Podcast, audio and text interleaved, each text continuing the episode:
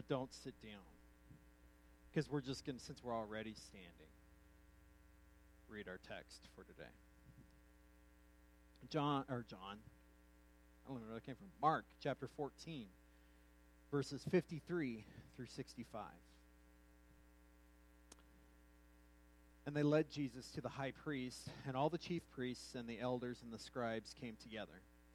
And Peter had followed him at a distance right into the courtyard of the high priest, and he was sitting with the guards and warming himself at the fire.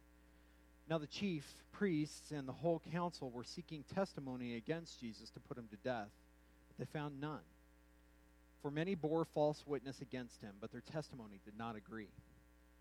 And some stood up and bore false witness against him, saying, We heard him say, I will destroy this temple that is made with hands, and in three days I will build another, not made with hands. Yet even about this their testimony did not agree. And the high priest stood up in the midst and asked Jesus, Have you no answer to make? What is it that these men testify against you? But he remained silent and made no answer. Again the high priest asked him, Are you the Christ, the Son of the Blessed? And Jesus said, I am. You will see the Son of Man seated at the right hand of power and coming with the clouds of heaven. And the high priest tore his garments and said, What further witnesses do we need? You have heard this blasphemy. What is your decision? And they all condemned him, condemned him as deserving death. And some began to spit on him and to cover his face and to strike him, saying, Prophesy. The guards received him with blows. Such a humbling passage. I thank you, Lord, for enduring unjust suffering that we might find redemption. In Jesus' name, amen. Now you can sit down. But again, you might have to stand back. No, I'm just kidding.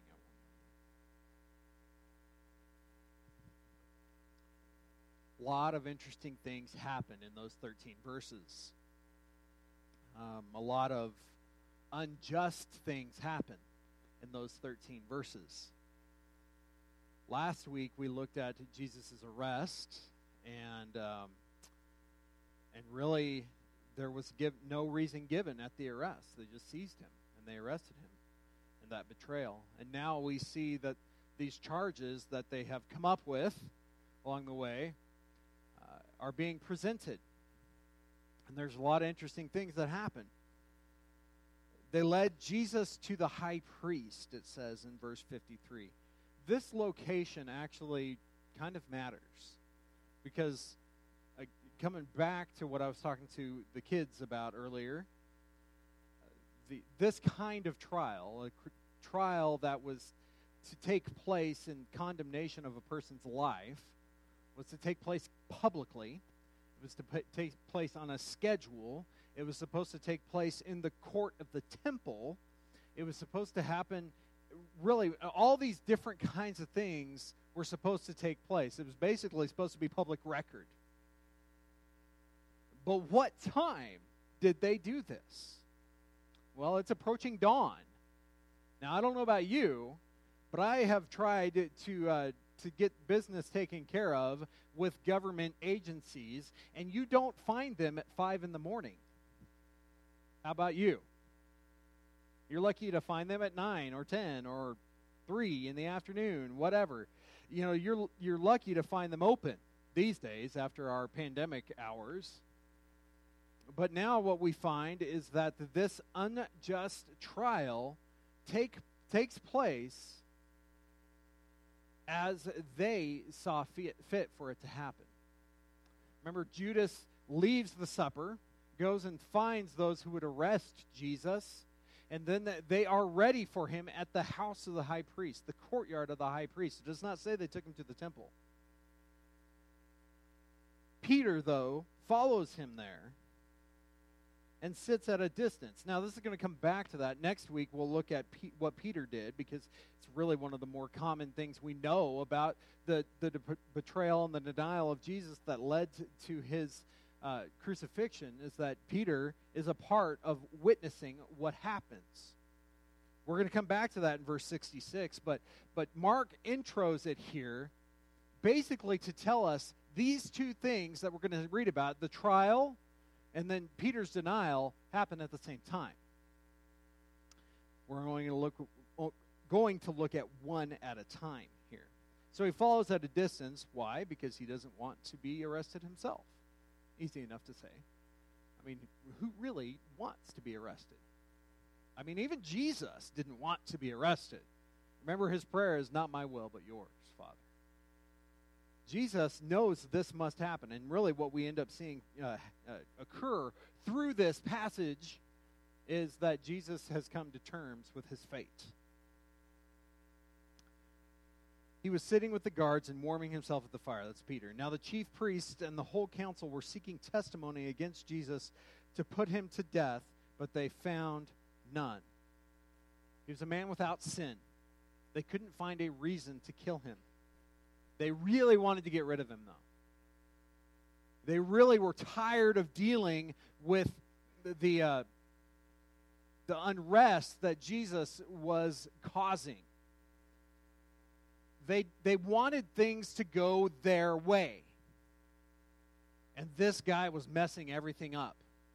And they were kept getting on and we continue on we're going to look at this. They would get conflicting reports of the things he would say and the things he had done. And one of the things they kept trying to, to condemn was him doing good things on the sabbath just because he wasn't supposed to do anything on the sabbath. Now god never condemns good actions on the sabbath and jesus continues that along the way but they had all of these uh, these things that they were trying to bring against him they bore false witness against him. The, the chief priests and the council were seeking testimony. They found none. For many bore false witness against him, but their testimony did not agree. Now, I have done playground duty. Right?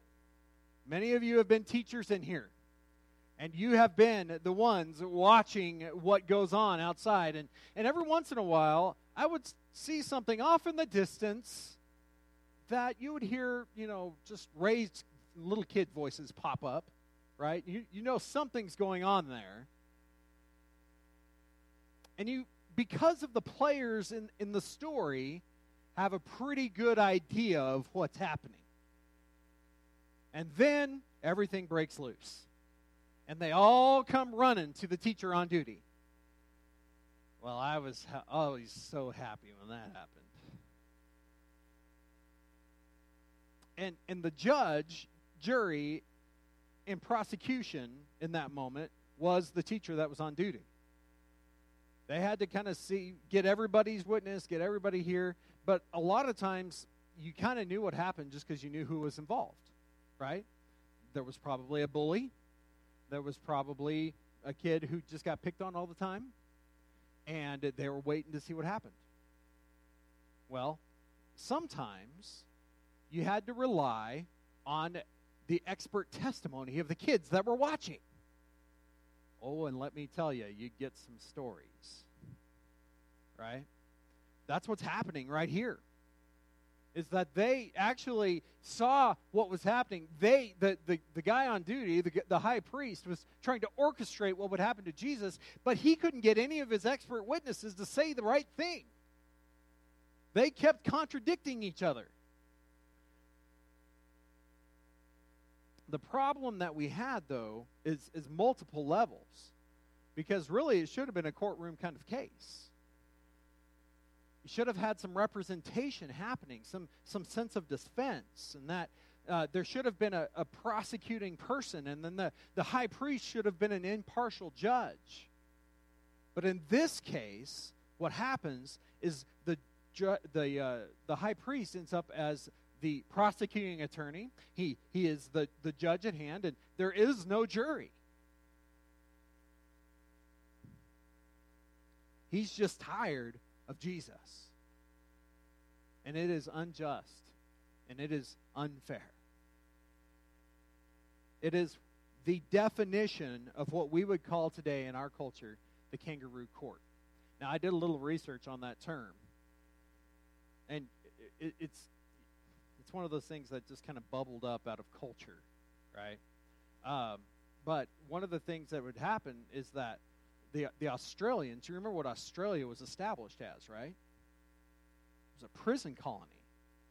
So all the prisoners were just sent there to live there, as though being kicked out of England was a punishment, or Ireland. Well, once they established their own governance, and really they're still subject to the king and queen. I don't understand everything how that works, but their their people would go into other parts of the world, and they they came back into California during the gold rush, looking to get rich, just like all the Americans heading west were, and they would end up having courtroom scenes like we would describe as the kangaroo court. There would be mob rule. There would be a fixed trial that the determination was made before the legal, uh, the legal practice ever took place. And that's really what happened here. They skipped all of these steps they were supposed to do because they were tired of Jesus. But this, as we know, as we've looked at throughout, the, throughout all these things, so much happens in fulfillment of that. In Isaiah 53, we see that he was a lamb led to slaughter. What do we know about the picture of the lamb? It's a picture of innocence. It's the picture of one whose stripes, it says, by his stripes we are healed. And we see that come to pass at the end of this passage before they even send him on to Pilate. And we have another trial before Pilate, a little bit different, and really, in some ways, a little more just, which is unfortunate right? You see the conversation happening there. We're going to come back to that, though. We won't, we won't stick with that here. The accusation, all of these things that are said, he said, we heard him, dis- he would destroy his temple, made with hands, and in three days, and will build another, not made with hands. They didn't even know what to do with that. They're obviously misquoting him because it says that they couldn't get their, uh, their uh, testimonies to agree with one another. The high priest stood up in the midst in all of this chaos and asked Jesus. He just skips all of the testimony straight up. He is the one, the prosecuting attorney, asking Jesus, Have you no answer to make? What is it that these men testify against you? And as we learn from Jesus and also from life experience, sometimes when a question is asked of you that is unfair, what is the best response? Silence because you know there's just really no way out of it. The priest, not an unintelligent person, he's a, a student of the law. He, he's, a, he's in his spot for a reason. Caiaphas is there for a reason. Comes to the place and he asks them straight up then. Again, the high priest asked him, Are you the Christ? Are you the Messiah? Are you the anointed one that we have been waiting for? The Son of the blessed. Who is the blessed? It's in all caps in my version here. That's God. They knew who the Messiah was supposed to be. And the answer that Jesus gives them literally knocks them off their feet if you look at some of the other accounts, even within the arrest of Jesus in the Garden of Gethsemane. He says, I am. Ego eimi is in Greek. In Hebrew, it is Yah. I am. When he makes this statement, he receives the title of God. He is the Messiah. He is the anointed. And because he knows condemnation is coming, here's where he makes his response, and I'm going to prove it. You will see the Son of Man, his favorite name for himself, the anointed one. The name comes out of Daniel. Seated at the right hand of power, coming with the clouds of heaven. I am the Messiah, and I'm going to prove it.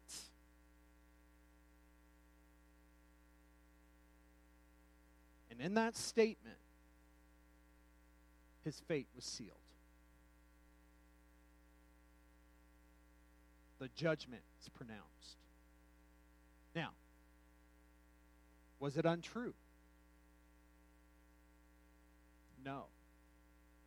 Did it violate the law? Yes.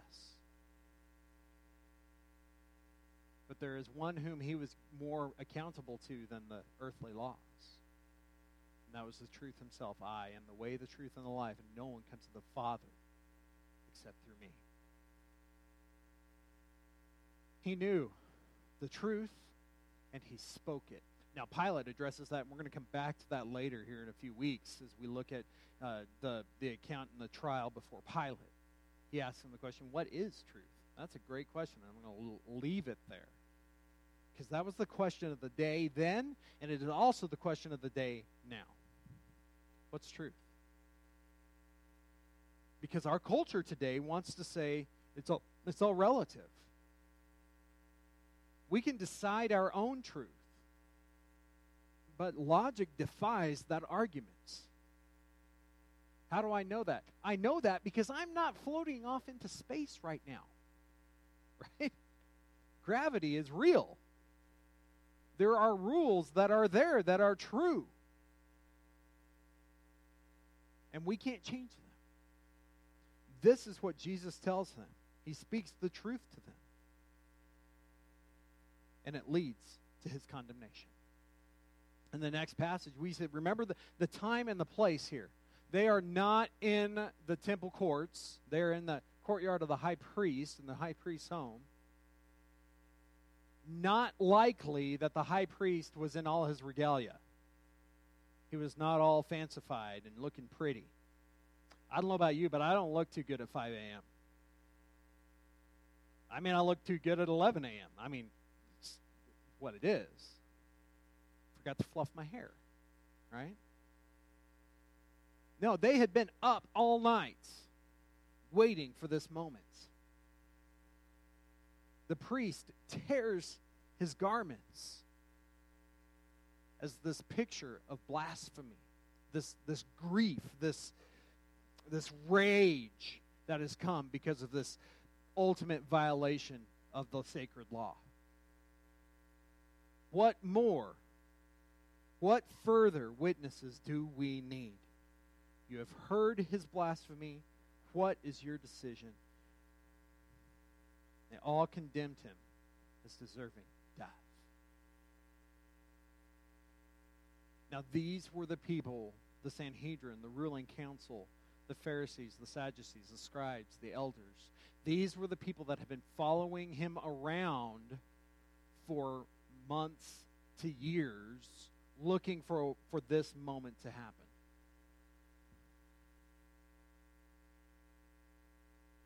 and they all shout their approval.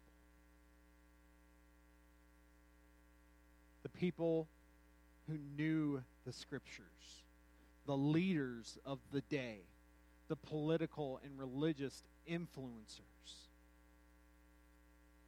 could have no more of this man who called himself Jesus.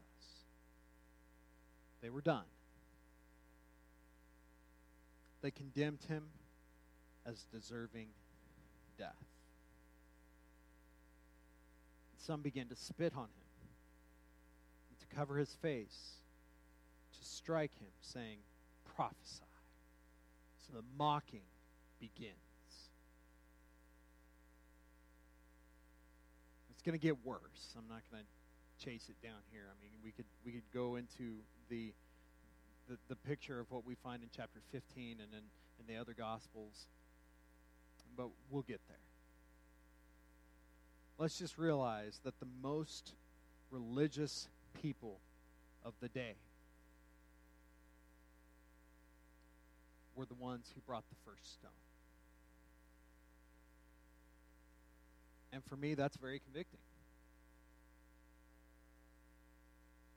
We can get so caught up in trying to keep the rules that we cease to love. There was nothing loving happening here. This was all condemnation. Condemnation according to their own personal interpretation of the rules at hand.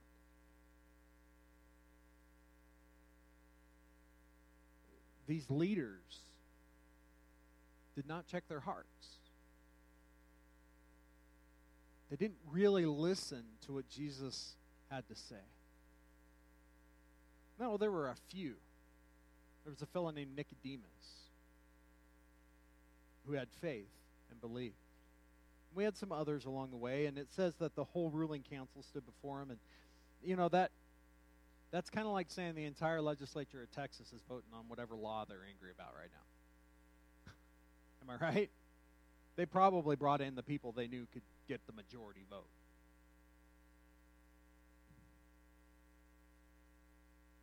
It was a fixed trial. And Jesus was condemned to death. And the thing that I come back to over and over when I look at these passages is that was me.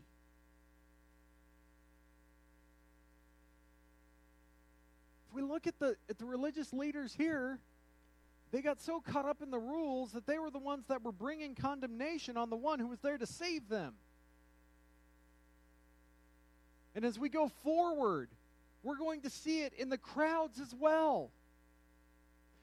Everyone was there. Every person was represented. You had the religious leaders, you had the people that were the Jews, you had the people that were the Romans, you had the Roman leaders, you had Greeks and Jews, you had uh, you had all of these different things along the way. Everybody is represented somehow. And Jesus receives the condemnation unjustly. But he understands the Father's will that a perfect sacrifice must be offered. Which is why, here, when he could have changed one little thing about his story, he continued to speak the truth. He is the Messiah, the Son of the Blessed. And we're going to receive challenges throughout our lives and throughout our world in that same kind of way. The question is do we believe his word.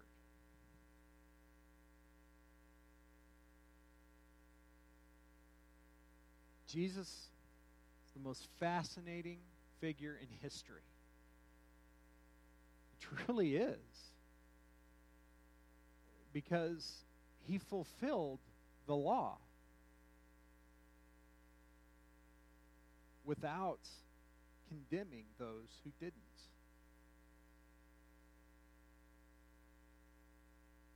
that conversation, I mentioned Nicodemus a minute ago, but I, I come back to this verse a lot because really, honestly, it's it, it draws this picture. John 3:16 For God so loved the world that he gave his only son whoever believes in him should not perish but have eternal life the most memorized verse in history the gospel there verse 17 for God did not send his Son into the world to condemn the world, but in order that the world might be saved through him. Whoever believes in him is not condemned, but whoever does not believe is condemned already, because he has not believed in the name of the only Son of God. He's speaking to Nicodemus, Nicodemus being a Pharisee, a member of this council.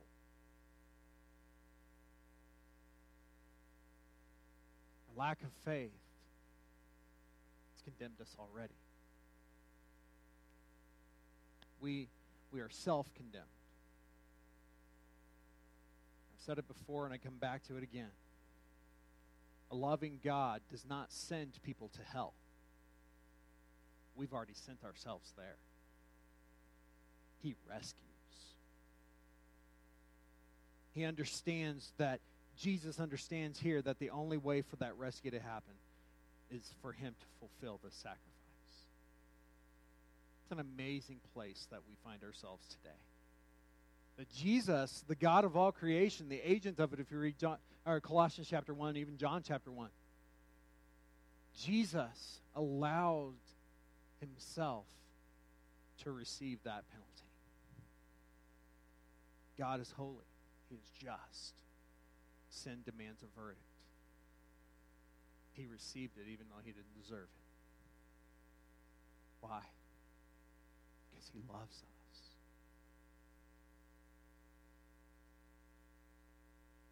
The sheep, the lamb led to slaughter. And here's where the first blow is struck. struck.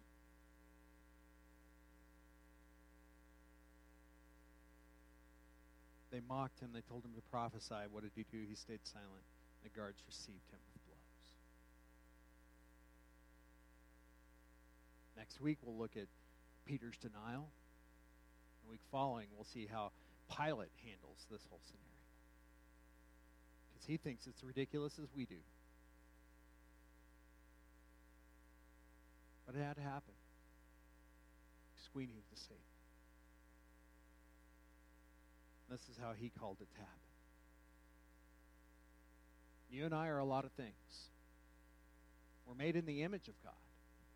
That means a lot of things. We are not God. God Himself receives the verdict. How do you respond to that? I think that's the that question on any message that you hear.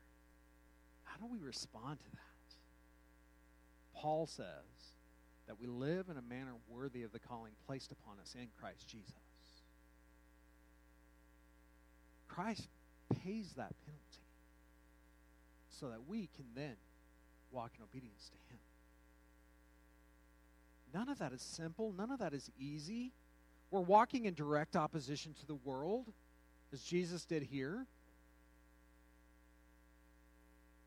But it comes with the opportunity to receive the gift that he offers at his return, which he prophesies here of. Back up in verse 61, or in verse 62, and you will see the Son of Man seated at the right hand of power, coming with the clouds of heaven. With all authority, he comes to rescue us. Jesus desired for us to be saved, desires for us to be saved in the present tense. And he desires for us to live out what has been lived, uh, lived and shown here. He calls us to lay down our lives so that we would bless him, just as he blesses the Father here. How do we know that? Because the perfect Lamb offers the perfect sacrifice and a pleasing aroma to our Father's eye. He calls us now to do the same, to lay down our lives, to lay down our preferences, to serve Him. Are we willing to take that step of obedience, knowing the hope of His return? See, even here, Jesus talks about the fulfillment of it, his return. Where do you find yourself today? Where will you trust in him? Let's pray. Our Father, you are good, you are faithful.